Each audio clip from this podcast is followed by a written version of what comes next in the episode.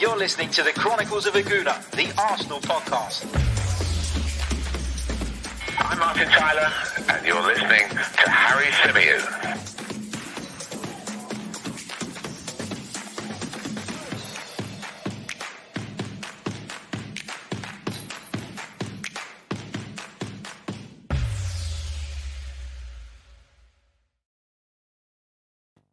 Hello and welcome back to the Chronicles of a Gooner, the Arsenal podcast, part of the 90 Min Network, currently sponsored by our friends over at ProPrep. And on this edition of the show, we're going to be looking back on Arsenal's 3 0 win over Southampton. The Gunners get back to winning ways, and for the most part, it was a really, really impressive performance. We're going to be discussing the game itself.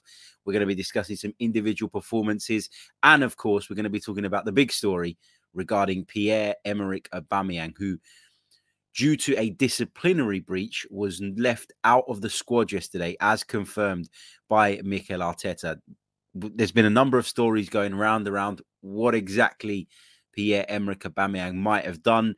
Uh, the Athletic have reported that he was late back from a trip abroad, uh, which of course is is not on. So uh, we're going to talk about that. I'm going to share my thoughts on the Aubameyang situation. Um, and of course, we're going to get your take on the matter in the comments section below. Uh, just want to apologize that there wasn't a post match reaction podcast straight after the match yesterday. Um, I had a family function, a family event, uh, a, a, special birthday party, which uh, I was uh, I was attending. So I literally went there from Emirates Stadium. So there wasn't a chance for me to get home. And by the time I got home, it was really late. And um, yeah, I wasn't in the podcasting mood. Let's put it that way. Uh, so we're back. We're here now, and uh, we're going to bring you uh, our usual schedule of content over the coming days. So really, really looking forward to that. Let me say a few hellos before we uh, jump straight into it. Big hello to Steve, uh, to James, uh, to Merry Christmas, to John Knott, uh, to Fala, to Arthur, who says it's one o'clock here in South Africa. Good afternoon to you and everybody else joining us from that part of the world. Uh, hello to Henry, to Maginik, uh, to Yona, uh, to Ale, to Nathan. Hope you guys um, are good. Johnny tuning in from Rio. must be Loving it over in Rio. It must be better than it is here, weather-wise, surely. Uh, big hello over to you, mate. Uh, and to everybody else in the chat box as well. Uh, Ekene, uh, SP, um, David, he says, shocking, Harry. Uh, how dare you have a family thing on? I know, man. I took took one Saturday off. I've been getting pelters for it. Uh, big hello to Mohammed as well. Hope you're good, my friend. Asaf, hope you're good. Uh, he says, Hey, Harry, catching you live on a morning run. You better keep me pumped. Should be easy after that performance. Yeah, you'd think so. Uh, Mint says, tuning in from sunny Barnet, just down the road. And of course, to SP from India. Right, let's uh, let's dive into it then. Let's um I think we should start with the Aubameyang thing. Let's get it out of the way. Let's let's deal with the elephant in the room. And that is the Pierre Emerick Aubameyang situation. Now, look, we all know he's not been in the greatest of form lately. And I think for me, I've I've come to the point with Aubameyang that I've I've just accepted that Aubameyang is not the Aubameyang we had two seasons ago. I think we've we've kind of over the last 18 months started to see a decline in Pierre Emerick Aubameyang's level of performance in terms of his outputs, and many would argue that that's to do with the way the team plays. Some would argue that it's to do with the lack of chance creation, and as a consequence, Pierre Emerick Aubameyang is suffering from that, and his numbers have taken a dip, taken a drop off the back of that. But I would argue that actually Pierre Emerick Aubameyang in front of goal is is nowhere near as assured as he was, let's say, two, three seasons ago. And so, you know, it is a decline in terms of his quality. And and that's understandable when you get to Pierre Emerick Aubameyang's point in his career. You're talking about a 32 year old. You're talking about someone who next year will be in his last year of Arsenal contract. And you're sitting there thinking, well, if his performances aren't as good as they were, there's not a great deal we can do about that as long as the effort's there, as long as he's putting it in, as long as he is turning up week in, week out, showing commitment, showing that he understands what it means to wear the captain's armband of this football club, showing that he understands just how big a role he has to play in the development of this team, you can live with the drop in outputs. You can live with the fact that he's not performing at the level that he once was. Now, I think all of us understand that the striker thing, it's an issue for Arsenal. All of us understand that in this rebuild, where we've clearly started from the back and worked our way, uh, you know, through various positions, all of us understand that that will be on Mikel Arteta's radar. He will know full well that he needs to improve in terms of his strikers. He will know full well that Lacazette is very, very close to the exit door. He'll know full well that Eddie Nketiah is the same. And he knows, I think, that Folarin Balogun is not at the level yet where you can just throw him in and trust him. I think Mikel's coming to realize that Martinelli can be very effective from a wide position, perhaps not so much through the middle, not as much as some people suggested, not as much as I thought. You know, I, I was one of the people that said a little while ago that when you look at Martinelli's skill set, he's someone that could probably do a job up front. I know I've digressed off of Aubameyang just there, but the point I'm trying to make is that we all know the striker situation is not perfect. But I think in Mikel Arteta and Edu's eyes, having two senior, experienced, seasoned centre forwards at your disposal, it, it it's it's reason to believe that that position wasn't necessarily the priority this summer, and that we could deal with other areas first, knowing that those two guys were still there and were going to produce a minimum standard at least. But this attitude business, this failure to adhere to the standards set by the manager. And, and I put a tweet out yesterday and I said, if you're Mikel Arteta out, that's fine. If you think that Mikel Arteta is not the right man for the club and that's your opinion, that's not a problem. But let's not pretend that Mikel Arteta is at fault here for trying to uphold the disciplinary standards that he has set. He'd be, you know, how spineless would it be if you said, guys, these are our protocols, these are our rules, this is what I need you to adhere to. And your captain does it, and you go, uh, it's all right. That rule doesn't apply to Pierre. Applies to everybody else, but it doesn't apply to Pierre Emerick Aubameyang. That would be weak as a manager. Equally, he can't just leave him out of the team because a if he leaves him out of the team and Arsenal don't score goals, the first thing all the Arteta critics are going to say is, well, he left Aubameyang out. He's been our best goal scorer over the last three years, and he's left Pierre Emerick Aubameyang out of the side. What a shambles! He's clueless, as people put it. I think Mikel Arteta is at a point in his Arsenal career where he doesn't have room to wiggle anymore. Okay, we went on a poor run of results um, in recent weeks, and it's prompted all the Arteta out talk again. There is no leeway, there is no wriggle room for Mikel Arteta to to use at the moment. He is with his back up against the wall. He needs to get things right and he needs to get things right quickly. And it must be incredibly frustrating when your senior players, in this case, your captain, is letting you down. And with Aubameyang, this is not a one-off. Okay, people were, were asking me yesterday what the other occasions were when I tweeted that I think he should be stripped of the captaincy. I do, but he did turn up late for the North London Derby. He did get caught having a tattoo done during the height of the first lockdown, which wasn't allowed for anybody, let alone a, a footballer. So he is in a place where he's crossed that line for me too many times. And imagine you're Mikel Arteta, right? You must turn up at training and you must think, well, look, I'm, I'm going for a rebuild here. I'm trying to develop this team. I'm trying to get this team performing at a much higher level on a consistent basis. My worry here would be can I get these young players to perform at that level? It shouldn't be, is my captain going to bother turning up? Is my captain going to go abroad and come back in time? I, that shouldn't be a concern. I was on the BBC Football Daily podcast yesterday with um, with Alex Bruce and um, Luke Edwards of the Telegraph, and, and Alex Bruce made a great point where he goes, he was asked the question basically, have you ever been in a dressing room where there's been a player who felt as though the rules didn't apply to him, and how do you deal with that? And Alex Bruce said, well, yeah, you know, th- th- there are players that that push the limits. There are players that feel as though they can do whatever they want is, is basically what he said. I'm paraphrasing. But for a professional player to put his manager, especially the club captain, in that position whereby he has to stand up and explain why the guy is not in the team, off the back of a disciplinary breach is bang out of order. Add to that that Pierre Emerick Aubameyang, as we're being led to believe, according to the Athletic, asked to go abroad for personal reasons. Now, we played on Monday and we had a game on Saturday. Unless there are extenuating circumstances, you should not be allowed to go abroad, especially at a time like this, where there's risk of COVID and there's protocols that you would need to follow when coming back from certain countries. Now, I don't know exactly where Aubameyang went. Um, you know, I don't know exactly the personal reasons what they were.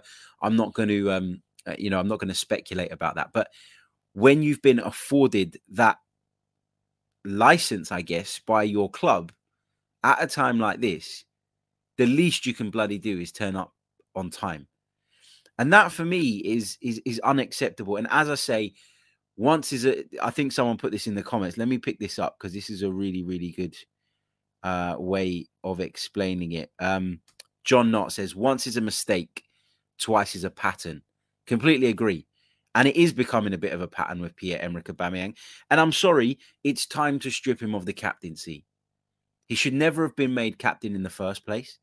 He took over after the Granit Xhaka incident. We all know what happened there. And off the back of that, Unai Emery gave the captain's armband to Pierre Emerick Aubameyang, our best player at the time, one of the senior players, a leader by example more than vocally, if you like. Um, he he took on the captaincy. I don't think he was ever the right man, but you know, it is what it is. You you move forward with it. I think coming in as Mikel Arteta, it's very difficult to then go, Oh, Pierre, you know, I know you've been given the captaincy by a previous manager, but I don't think you're up to it. I mean, what does that do to the relationship between the player and the manager? So I understand why Mikel's left him there. And I've said throughout, like, if you want to get the max out of Pierre Emerick Aubameyang, it's important that you keep him happy. You know, we gave him this bumper contract. I'm sure being the skipper was a was a part of that um, negotiation. You know, remaining as the captain would have been something that he would have looked at and said, "Well, I can stay at Arsenal. I can be the captain. I can be the highest paid player, etc., etc." All of that probably appealed to Pierre Emerick Aubameyang, but there comes a point where players make it impossible for you to still trust in them. There comes a point where players turn the situation toxic themselves by their poor actions. And a lot of people have been uh, throwing the blame at Mikel Arteta, to my surprise, on social media, saying, "Well, he should never have come out and said that pre-match. He should never have come out and said that." No, he absolutely should. As fans in the modern era, as fans in 2021, the thing that we long for most, in a lot of instances, is transparency. So much is written, so much is said, so much is talked about uh, around all sorts of topics that a lot, a, a bit of transparency is is very welcome in in football nowadays. And Arteta eh, has been very open, very transparent. He didn't want to go into details, which I think was great. He didn't cross the line, but he made it clear that something was not right. He made it clear that all was not well with regards to Pierre Emerick Aubameyang. And as a fan, I like that. I want my manager to a have the uh, conviction to follow through on the punishment uh, when he sees somebody breaking or, or, failing to meet the standards that he has set. And two, the having the balls to actually do it, you know, is and and come out and say I should say, it is even bigger. And and I like that. You know, one thing you cannot say about Mikel Arteta is that he's not brave in his decision making, is that he's not bold.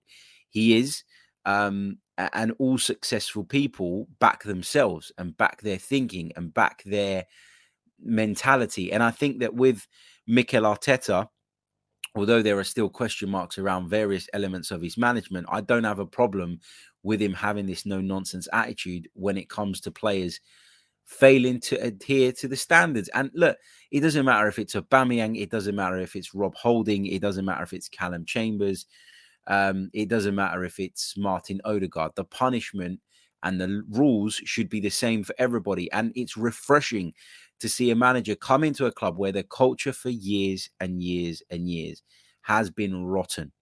It has been rotten to the core. And look, changing it was never going to happen overnight. There are still players at the football club who were part of a really poor culture that was kind of allowed to grow um, within the Emirates Stadium for a long, long time. And now we've got Mikel Arteta here, who, yeah, is still developing as a manager, still learning on the job in a lot of ways, but has ultimately made his decision, set his standards in terms of what people need to deliver around discipline, um, effort, etc., etc. And um, and and followed through with a punishment that seems, by what we've read, just. And and I'm sick of it with Aubameyang now. You know, this stuff's becoming tiresome. It's happened too many times for me now. It's clear that we're not going to see the best Aubameyang again um, under Mikel Arteta. It's clear the club back Mikel Arteta. Therefore, let's move on from him. You know, if he goes into the final year of his contract next season, if somebody's interested in January, move him on. If somebody's interested in the summer, move him on. I mean, initially I'd have said wait till the summer. Initially, I'd have said keep hold of him until that point. He can still bring something to the table. But if he's causing problems behind the scenes, if he's not, um, you know, if he's not adhering to the standards, then sorry, but get rid of him.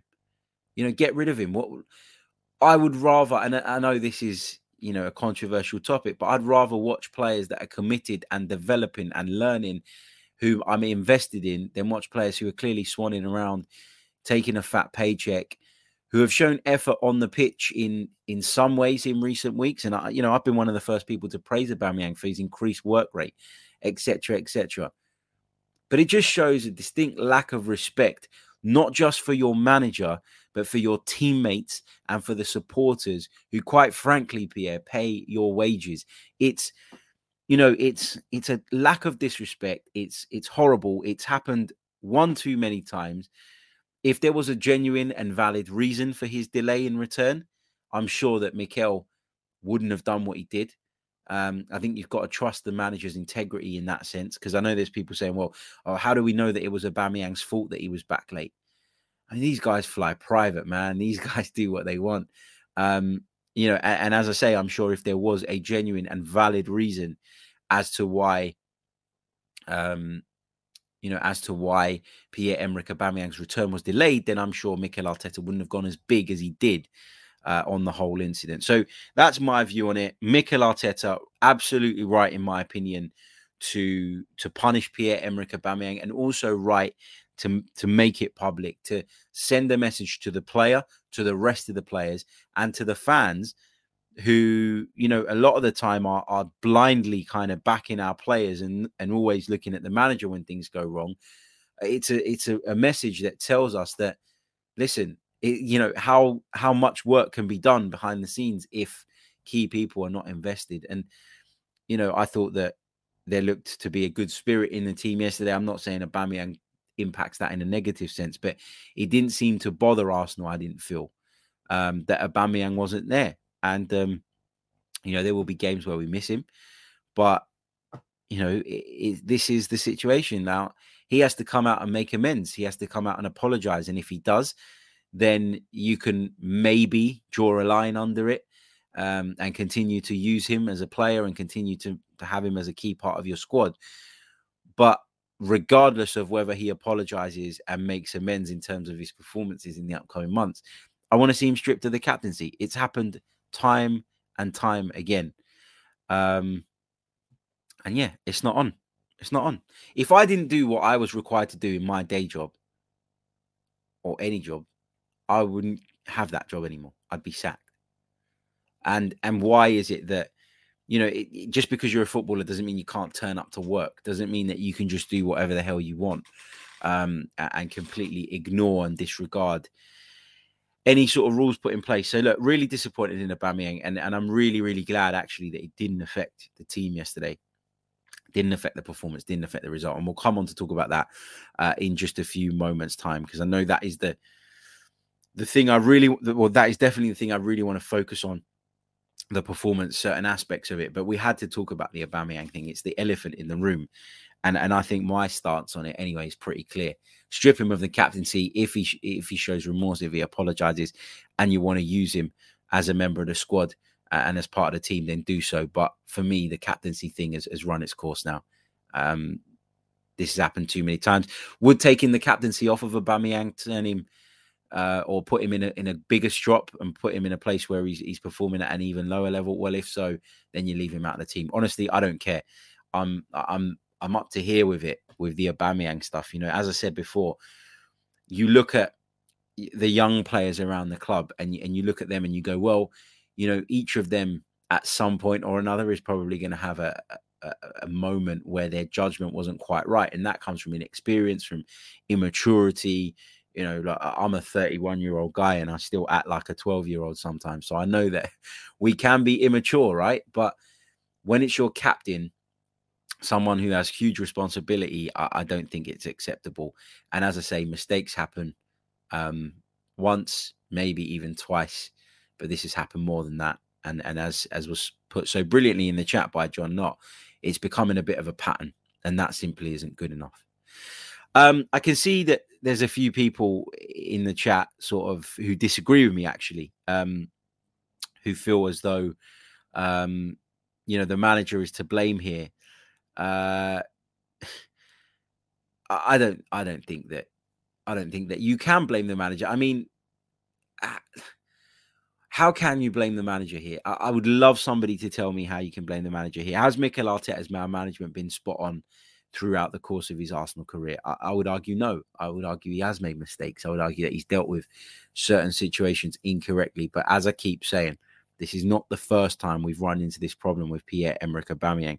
And for me, it needs dealing with, and it shows weakness, and it's spineless to completely overlook it as a manager and just allow it to slide. You know, what message, as I, said about the messages that this sends, what message does it send to the remainder of your squad if they're being told, well, you can piss off abroad in the middle of the season? Um, we'll we'll agree to it as a football club, which they don't have to do, by the way, but they did. We'll agree to it as a football club. We'll give you that special dispensation, and then you go and take the piss out of us. It's for me, it's it's not on. It's not on at all. Right, before we continue and we talk solely about the performance and the fixture itself, Pierre Emerick Aubameyang can get in the bin. Uh, let's talk. Uh, let's bring you a quick reminder uh, that this podcast is brought to you by our friends over at ProPrep. ProPrep is the perfect study tool for university students undertaking science, technology, engineering, or maths related modules, and it can half your study time. ProPrep provides bite sized videos relevant to the module or course, which can be accessed from any device at any time. And it's already helped over half a million students to pass their exams.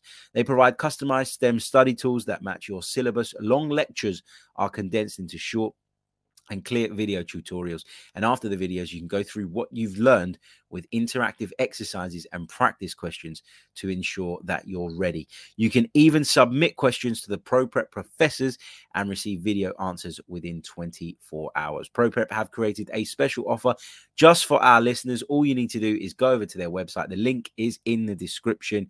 It's proprep.uk slash info slash football. And you can find more information there as well as sign up to a free 30 day trial no credit card information is of is needed to do that. Uh, check out ProPrep, the ultimate study tool, our kind sponsors for the month of December.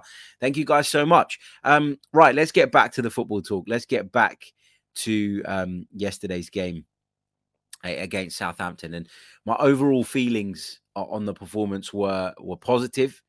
I thought that the first 15, maybe 20 minutes, we looked a little bit shaky. Um, I feel like Southampton, who we knew were going to be a very aggressive side in terms of their press, we know that's Hasenhüttl's way. Uh, that's why it's called the Klopp of the Alps or whatever they call him. But yeah, we knew that Southampton were going to try and be intense. We're going to try and push us quite high up the pitch. That's just the way they play. Um, and I think in the beginning we struggled to get out of it. We struggled to get out of the press. We struggled to to work our way around it. And I actually think, looking back on it, that that was largely due to us maybe not moving the ball with enough zip and enough tempo, and us being a little bit cautious in the sense of always wanting to take that extra touch. And if you look at the opening goal that obviously came from us beating the press with some wonderful passing at the back, there were risks taken. Uh, in terms of how long players were waiting to release the ball uh, as they were being closed down. But then there was some good, quick accurate, sharp first time passing uh, between Ramsdale, uh, Partey, Um, I think it might have been Ben White as well off the top of my head, but great, great little bit of a move there to work that space. And then once we broke forward down the right hand side, we had the the ability to get bodies into the box. Alexander Lacazette turns up, uh, the ball cut back, and there he was there to to finish it brilliantly. And yeah, that was I, I described it yesterday on on the BBC Football Daily podcast as um, the kind of goal that Mikel Arteta would dream about. You know, when he instructs his team to play out from the back, when he asks them to to be brave and bold and take on the risk of playing that way, he is doing it with the understanding of of what it can bring in terms of benefit and the benefit it can bring is that if it works well especially against a side that like to press so high up the pitch you then have spaces in behind that you can exploit and i think one of the criticisms this way of playing has always seemed to uh, attract is but the passing needs to be perfect for you to go and score a goal. And I think that's true. You know, I think I talked the other day when we were talking about the attack that it was weird or, or it was a little bit confusing because, on the one hand, Mikel is asking his team to do something which is so precise, it needs to be so accurate, it needs to be done so perfectly. And on the other hand, his kind of second tactic, if you like, is to work the ball into wide areas and put crosses in the box from the left back.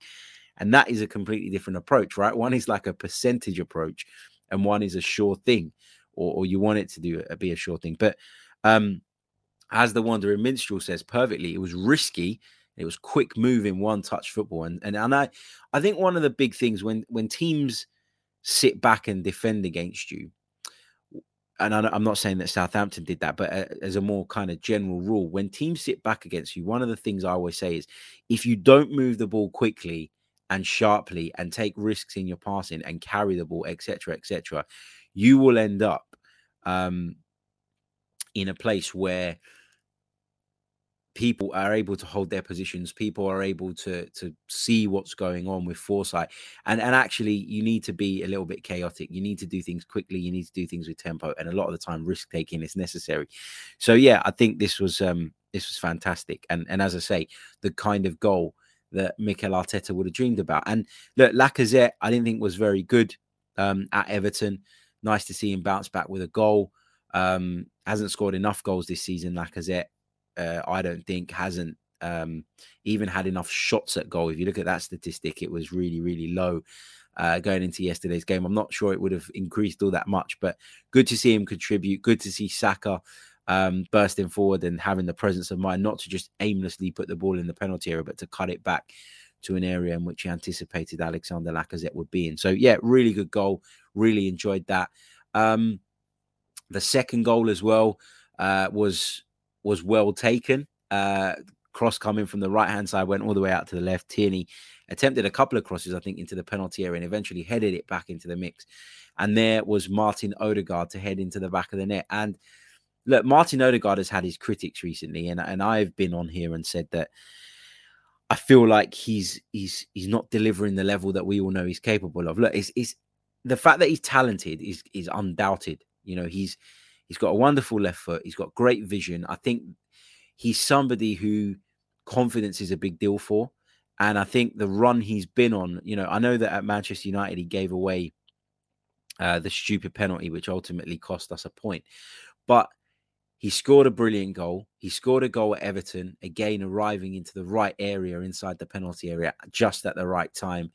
And he did the same thing again yesterday. You know, he he popped up in the penalty area, uh, got on the end of Kieran Tierney's header, headed it brilliantly past Willy Caballero. And it's three goals in three games for Martin Odegaard. And I think as an attacking midfielder, who's clearly having an influence in the final third at this moment in time. I don't know what else you can really ask for him. His work rate is immense. Um, there was a situation in the first period where uh, Southampton managed to, to create a shooting opportunity. I think it was Armstrong out on their left hand side. And you just see Martin Odegaard tracking all the way back from the middle of the pitch to essentially help out Takehiro Tomiyasu. And he is incredible in his work rate. He's incredibly talented. And I feel like at times he struggled from a lack of confidence. I think we at times as a fan base have been overly harsh on him. We, you know, we look at Martin Odegaard, we look at how long he's been in football. Um, we look at how long he's been around the kind of high profile clubs. He, he, joined Real Madrid at 16 years old. And it's very easy to forget that Martin Odegaard is still incredibly young and still a player finding his way. Although he was at Madrid for all that time, the majority of the time he spent out on loan with other clubs playing a lower standard of football. And he's now in the Premier League and it doesn't get much tougher than that. I just think that with with Martin Odegaard, we need to be aware of his situation as well and understand that when we're talking about other players and their their need to develop and the fact that that will inevitably bring inconsistencies and how we should remain patient with those guys. Odegaard certainly falls into that category. Forget the price tag, forget the fact he come from Real Madrid. He's a young player, still developing, and um, yeah, you know, uh, really, really enjoyed his performance again. Um, the third goal, Gabriel, great to see Gabriel uh, being really, really effective from set pieces again. Had a goal disallowed prior to that as well. Um, I, I, think for me that the best part of the game, and I know we got the first couple of goals uh, in the first half, and then of course Gabriel added that third, and then it went a little bit. Um, you know, well, we didn't push on and get a fourth and a fifth. That, that's fine, you know, not a big deal. But I think there was a period at the start of the second half. I think it was from the 45th minute to about the 67th, 68th minute, where I just thought Arsenal were unreal.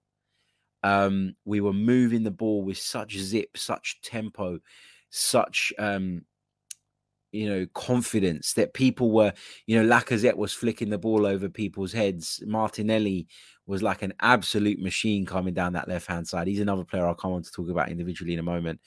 Um, you know, you had Thomas Partey stepping further forward and, and being a lot more kind of um, controlling than he has been in recent weeks. The we struck the woodwork a couple of times. First through Martinelli, wonderful effort, really deserved the goal. Incredibly unfortunate not to get it. But Bukayo Saka struck the woodwork as well. And that period was, you know, you're sitting there and you're going, this is what Mikel wants. This is what Mikel's asking for. This level of intensity, this level of aggression, this level of pressure. And um, and you could see him on the sidelines. He was being fueled by. You know, he was waving people forward. The crowd were up on their feet.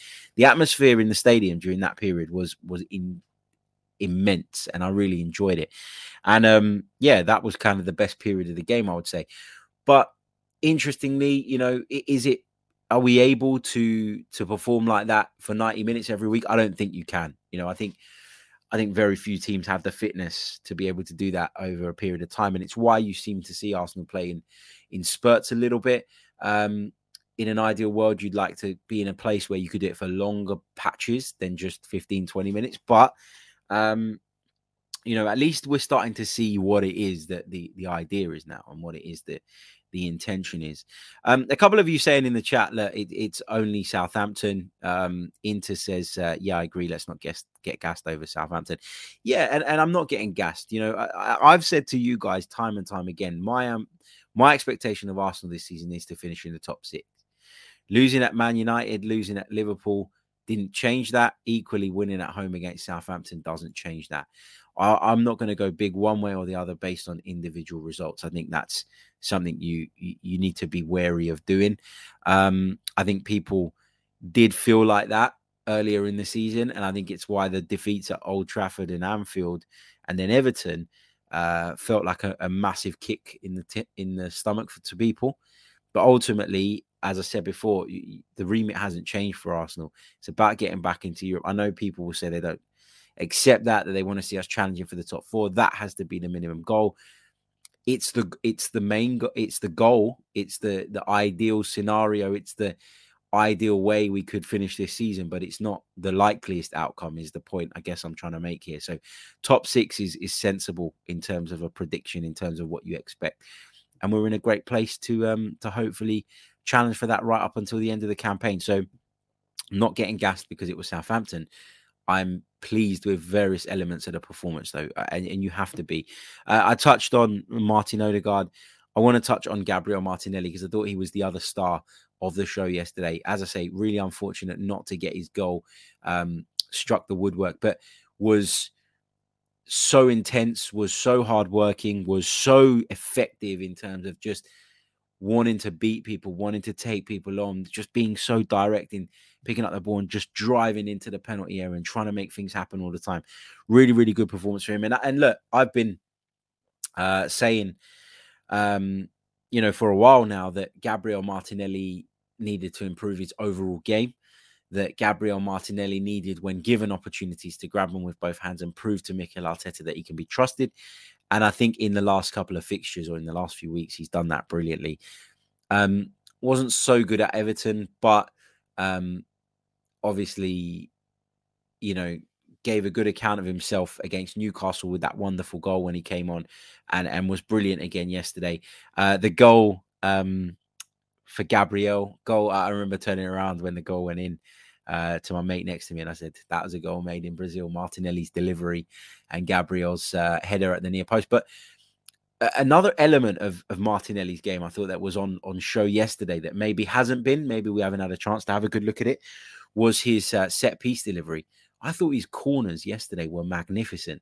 They were really well taken. They were put into the right areas, and and for once, Arsenal feel like a a threat from those situations. But yeah, really good delivery from Martinelli, and it's not really something I'd have um, associated him with. Not that I thought his delivery was was overly bad. I just I never really thought that Martinelli should be a corner taker, and I guess um, you know he he showed yesterday that he's a good option uh, for that particular role as well.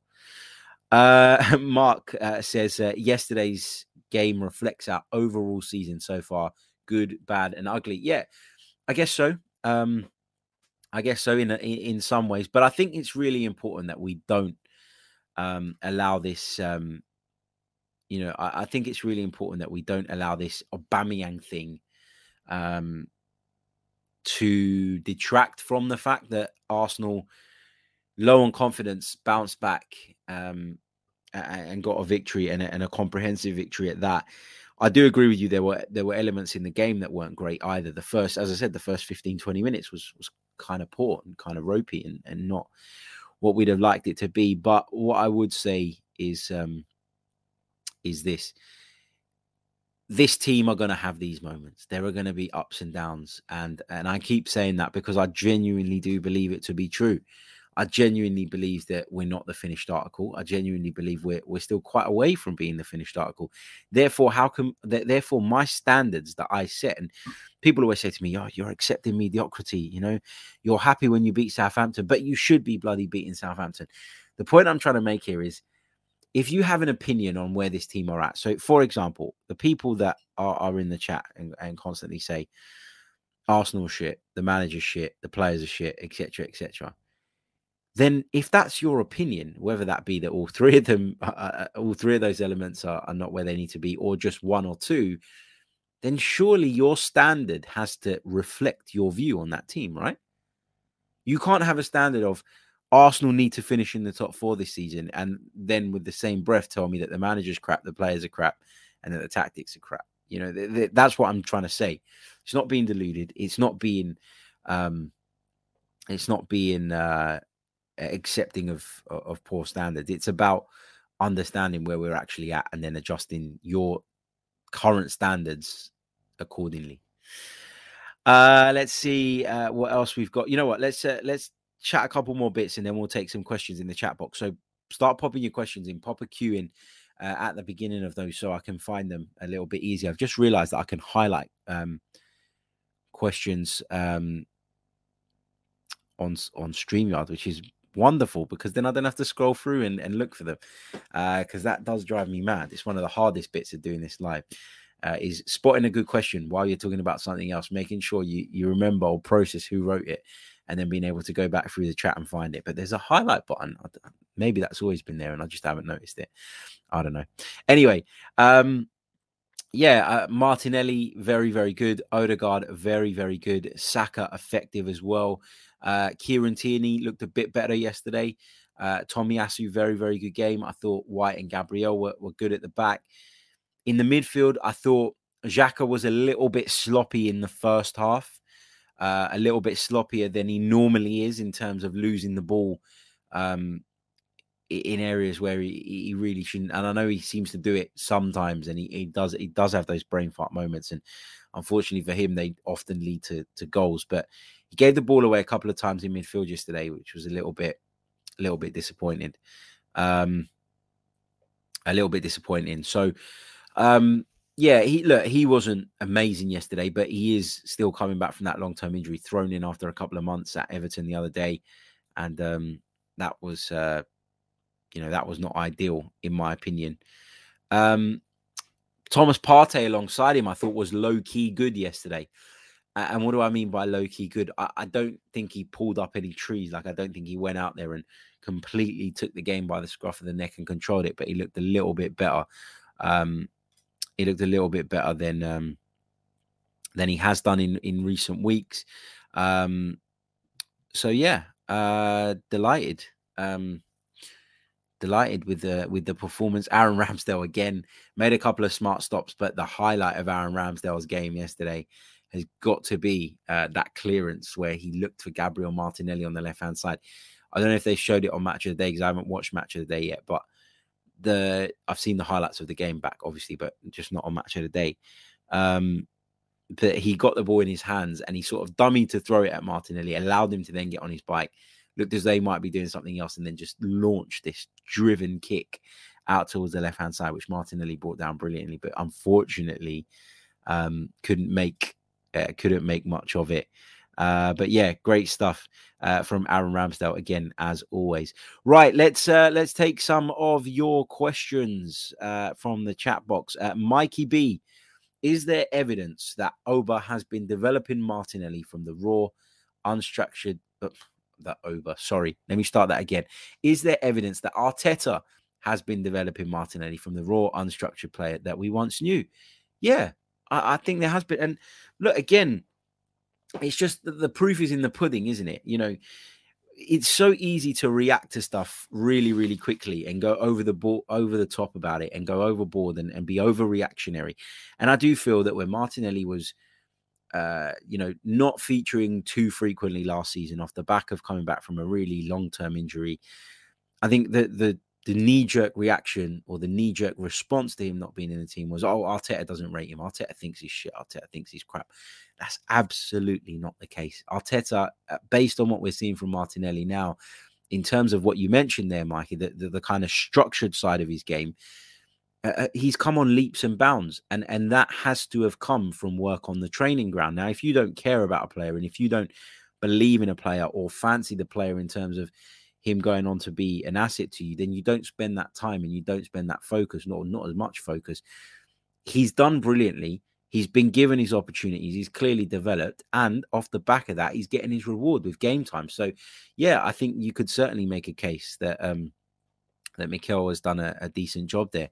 Uh, Inter says, uh, "Do you genuinely believe there will be an upturn now, or will it be the same old roundabout crap?" It, define upturn, uh, because upturn for me is dependent on the run of games that we've got. Because there are teams in the Premier League that we're better than, and there are teams that we're not, and um, that's how how simply I look at that particular thing. Look, I've said it before. Southampton victory there. We take on West Ham at home on Wednesday. Look, we could win that game. I know West Ham have had a good season, but there's no reason why we can't beat them at the Emirates Stadium. Then we play Leeds, who are struggling this season, riddled with injuries. Really unlucky to lose at Chelsea yesterday, but they've not been the Leeds of last season. Then there's uh, Norwich and Wolves, and all of those games are winnable. And if I'm not saying we're going to win every single one of them. In fact, I don't expect us to win every single one of them. But if you can pick up a good points tally, it kind of covers you for when you do go away to teams that maybe you're not as good at and have less chance of beating. So, over the course of the season is when you judge this team. Over the course of the season is how you judge what what a job Mikel Arteta has done, whether good or bad. And and that's my point. You know, we went on a great run after the first three defeats of the season, which many people you know, were surprised by. But for me, that as I keep saying, that never really shifted the the goalposts. It never really shifted my opinion of the club uh, and and the team too much. Uh, let's see. Uh, deflected mind. Football was exceptionally good yesterday, Harry. What do you think changed? Well, one of the big things we've talked about over the last few weeks is how a team uh, had gone, how our team had gone from being so confident during that unbeaten run to the confidence being completely zapped out of them and to them being almost on their knees from a kind of confidence viewpoint or perspective or what am I saying? You know, for, their confidence was was on its knees. Essentially, is what I'm trying to say there. Yeah. Um, But after we scored that first goal yesterday, it was like it all come flooding back. And it just goes to show that, you know, when we talk about Arsenal's attack being not very kind of creative, not very spontaneous, not very fluid, although an element of that is tactical, and although an element of that is is down to Mikel Arteta and the structure with which he asks the team to play, a lot of it is just purely down to confidence. And it's you know having the confidence to to take on the man having the confidence to play the riskier pass having the confidence to ping the ball at someone because it's the only way you get it to them and and trusting that they'll be able to bring it down and control it knowing where your runners are going to be. All of that stuff it, it's it's to do with confidence. And when you see the game flowing the way it did after you know particularly in that period i mentioned at the start of the second half that was everybody kind of with the bit between their teeth the crowd behind them as well and feeling as though they were completely in control they were dominant and they can go on and really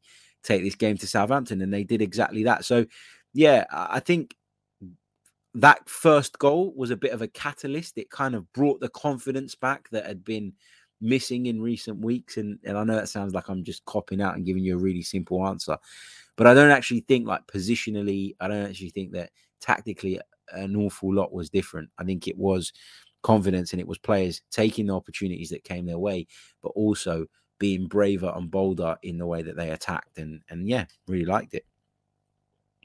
Uh, Aaron says, uh, just going back to the Aubameyang thing quickly, uh, wouldn't you be afraid that stripping the captaincy off the Oba, off of Aubameyang would cause a toxic atmosphere at the club? For me, he should leave if we decided to go for that route. Yeah, but I also think, Aaron, that you, you need to, as a manager, if you set that standard. But I talked earlier about Mikel Arteta having balls, cojones, whatever you want to call them, and I think he's shown that in out in him. He's shown that in in making the situation public um, also by by making sure he followed through with the punishment. Let's see how big his cojones are if he'll strip him of the captaincy. I think he should. Uh, look, I was saying this to someone yesterday, and and I ended up tweeting it as well. Um, and and again, a lot of people didn't um, you know didn't respond to it well. A lot of people thought that I was I was talking nonsense. But my point was, when it comes to disciplinary issues, uh, and when it comes to players not respecting the club, not respecting the fact that they're in a very privileged position to not only be playing for Arsenal and getting paid a shitload of money for it, but to be the captain of this historic football club, they deserve to be punished when they take the piss. They deserve to be punished when they cross the line. And for me, when it comes to the uh, the Aubameyang thing, a lot of people are very, you know, Arteta in or Arteta out. That is irrelevant in this debate for me. You know, it's it's I don't care if you know if, if Harry Redknapp was our manager, I'd be saying the same thing. You know, it's when in issues of discipline, you back the manager because it's a lack of professionalism on the player's part, and it's it's a lack of professionalism that's just making the manager's job harder. Um, and I think managers are right to look. I mean, if you're at work and and you know you're let, let's say for example you're I don't know you're a waiter, you're a chef. Let's say you're a chef and uh, you're working in a restaurant. These is one of my weird analogies, but bear with me. You're working in a restaurant. You're a chef. The waiter goes and takes somebody's order. Um, the customer ordering says, "I don't want, I don't know, any butter in my food because I'm allergic." And the waiter forgets to write that down or doesn't write it down and goes over and gives it to the chef. The chef makes the food. The manager of the restaurant it's then taken to the customer. The customer sends it back. The manager of the restaurant comes over and says, What the hell is going on? As the chef, are you going to take the blame? As the chef, are you going to say, Oh, my bad? No, you're going to say, Well, he took the order wrong. And in a job where there is high pressure, high stakes, I know being a chef isn't like being a footballer, but it's high pressure in that you've got to do things quickly and, and well and correctly in a job of high stakes, when someone makes a cock up that is going to cause you a problem, you will call them out. And I don't think Mikel was was wrong to do that, and I and I don't think he'd be wrong, Aaron, uh, to take away the captaincy. Uh, big hello to Willie Moyes. He says, "Hi mate, great show. Would you make Kieran Tierney the captain for the West Ham game?" Um, I think I would give it to Lacazette if he's playing. Um, I, I, think for me, he's someone that's very, very popular around the team. Um, he's a senior player. I like Kieran Tierney as well, but I'm, I'm reluctant to give Kieran Tierney the captaincy on a permanent basis because of his injury record. I, I don't want a captain who's not always present. Like uh, that's an issue for me. Um, look, I wouldn't be against Kieran Tierney getting it, and I know a lot of people ain't going to like this, but I wouldn't be against Granit Xhaka getting it either because we know he's going to play. He's back in the team now. It's as simple as that. Um, so yeah, Tierney's an option, but I would probably lean towards uh, Lacazette. I would say. Uh, Noah Daniel says, "Would you give Smith Rowe and Odegaard a chance on the same team and remove a striker? Might be a stupid idea, but they're both producing more than our strikers. I think there is a world in which they can play together. Yeah, I do. I, think there's a um, there's a way in which you can accommodate them. It means one of them playing wide, one of them playing through the middle. And I think we've seen that Mikel Arteta's preference recently has been for Emil Smith Rowe to play from the left hand side. So I don't um, envisage them, uh, you know, it, it, I don't envisage a situation where it's one or the other. Um, in terms of taking out a striker, I don't think that's mad, but I think in doing that, you need to have players like Martinelli in the team who will, well, what Martinelli does excellently, and he did it really well against Everton. If you watch the goal back uh, that we scored, one of the reasons we create that goal is because Martinelli recognizes once the ball's gone out to Tierney that he needs to make a run of a striker and not a run of a winger coming from the outside in. And he takes up a position at the near post and he drives towards that near post, which ultimately pulls some defenders with him and leaves that space for Martin Odegaard to follow in. So I think you can do that with Smith Rowe and Odegaard, but you need the right runners in and around them if you're going to take out a striker, as you say in the question. Um, false nines can work, but false nines only work if the players around them make the right runs. And if and if all of that works in tandem then it's it can be effective. And it can also see you really dominate possession in the middle of the park. I think it's one of the big reasons that man city are so difficult to get the ball off and why they strangle teams because they're able to play that way. Uh, and the false nine although it's something that pep's been criticized for i think actually think is something that works quite well for them right let's take a couple um a couple more of your questions before we wrap up. Uh, Inter also says, Are you watching the F1 today, Harry? I knew this was going to come up because I slated F1 the other day. Um, look, I'm not a massive F1 fan. I don't particularly rate it as a sport. I find it boring. I find it overly technical. Um, and that for me is not, I don't know, it feels like I need a degree to watch a, a race, and I don't want that. Like, uh, you know, so yeah, anyway, um, I like sports where you can go into that de- level of detail if you really want to, but if you want to watch it a little bit casually, like football, you can. I don't think you can do that with F1. I think you even need to know about it uh, or or, or not. Um, I will have it on today. I've got a few things to do. Um, I am working on commentary later on on uh, Celtic versus Motherwell from the Scottish Premiership. That one kicks off at 3 p.m. But I will be um, in the lead up to that, uh, doing some other bits and pieces. I'll have it on in the background. I'm curious to see who wins, but that's it. Uh, let's get some likes on the board, by the way, guys. Um, I should have said this way earlier on in the video, but uh, we need your help. We need the likes. Uh, we've got over 350 of you watching us live at this moment in time, but there's only 81 likes on the board. There's no reason why we shouldn't be able to get this up to 150 at least. So please, please do smash the like button if you haven't done so already. Also, subscribe to the channel if you are new. We're not a million miles off of 17 and a half thousand subscribers on the YouTube channel, and I'd love to get there ASAP. So please, um, please do that for me if you haven't done so already. Right, let's uh let's pick up a couple more of your questions um, before we uh, duck out, Akene says, Harry, why can't Arteta get this team passing ball? He is a La Masia graduate, played under Wenger and worked with Pep. Is it the players or the coaching? I, you know, Akene, I, I, spoke earlier on about how I felt that we the passing was there yesterday, um, and a lot of it is down to confidence. Um, I, I think too much. Like I, I've said this before, I think managers in some ways, although they are responsible for the overall performances of the teams, are almost held too responsible. Like if somebody can't complete an eight yard pass,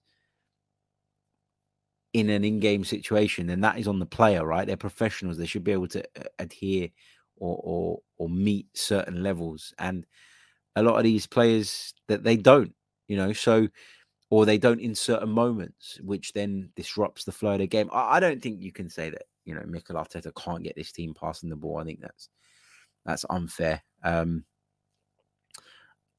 I, I think that a lot of the, the poor performances have been from uh, been as a consequence of the players not not hitting the standards required. I, look, Arteta's made mistakes. I'm not ever like shying away from that. He's made loads of mistakes, but you can't praise him loads for yesterday, but then slag him off loads when we lose at Everton. When I don't believe that in the lead up to the game, in the dressing room before the game, at half time and after the game, his message would have been that much different. That's that's the point I'm making. Uh, Jay Dubia says, Harry, truth is, as a fan, we should be happy when we beat anyone. What's the point in being a fan if you can't celebrate winning or having victories with caveats? I enjoy every win. Yeah, me too, mate. And I, I completely agree with you. This is a great point. Um, and somebody had messaged me this yesterday, and I, I did think at the time that it's something I should mention, and, and I completely forgot. So I do apologize, but it's a, an important point. I mentioned uh, to you guys um, on the podcast a little while about uh, a little while ago um, how kind of sad I was to hear of the passing of, of Ray Kennedy, former Arsenal man, um, former Liverpool man as well. And in that week, Liverpool um, did a minute's silence, a minute's applause, minute of appreciation, whatever way you want to look at it, for Ray Kennedy. Obviously, he had a great career at Liverpool, but he spent some time at Arsenal as well. Had a good career at Arsenal too. And I was surprised that in our first home game um, following his passing that there was nothing done by the club. I think that was disappointing. Um, and I think a lot of the maybe older generation who remember Ray Kennedy a lot more clearly and have a, a kind of better idea of his significance to the club than maybe you or I do, um, felt quite frustrated by that. And I think rightly so. I, I think it was poor form from Arsenal. Um, and uh, yeah, that's where I'm at. Uh, In Yang says that analogy took a while. Morning, Harry. Yeah, my restaurant analogy. Sorry. uh, Wandering Minstrel says chef is perfect. He would know. Uh, one of the best in the business. Uh, let's um, let's take. I'm going to take one more uh, before I uh, jump off. Uh, just a reminder as well. Uh, like and subs. Terence says, "Let's get to 200 likes." Yes, that that would be fantastic. There's enough of you watching. Um, he also says, hit the likes, you lazy freeloaders. Agreed. Um, let's take this one from uh, Radu, Moxolo Ragu, Radu. Sorry, uh, if uh, sorry, mate, I might must have butchered your name. I apologize. Um, would you rather Arsenal get rid of Oba and get Vlahovic in January and Darwin Nunez in the summer. I think we could do with a couple of strikers. Yeah, look, Vlahovic is is one that's looking increasingly unlikely. Um, it's going to cost a hell of a lot of money. I think there'll be other clubs in the race as well, and I think Vlahovic's preference, from what we're hearing, is, is to stay in Italy. I wouldn't be surprised if he ended up at Inter, maybe who um, who have Edin Dzeko, who's playing or does play a lot of the time up top with Lautaro Martinez, and, and obviously Edin Dzeko is in the twilight of his career. Um, Juve, I'm sure, will be in the market in the summer because it's not really working out for them this summer. They'll have to take drastic action. His preference, according to, to a load of reports, is to stay in Italy. Um, obviously, the Premier League talks in terms of money and in terms of what we can pay for players, but um, yeah, it's it's it's one that I don't think is very likely. I think Darwin Nunez is a more attainable target um, if I'm being completely honest. And, and I, look, I'd be happy with either of them. I like both of them as players. Uh, and maybe if those rumors or, or, kind of reports hot up a little bit, we can do a little bit of a deeper dive into each of those two players. Right. Thank you for all your questions. Thank you for all your interaction. It's been great as always. Um, I'll be back very, very soon with more Arsenal related content. Um, we are on 112 likes. Let's get to 150 by the time the outro plays. Thank you all so much for your support. Thank you to Proprep for sponsoring the Chronicles of a Gooner podcast. And we'll be back very, very soon with more. Until next time, goodbye.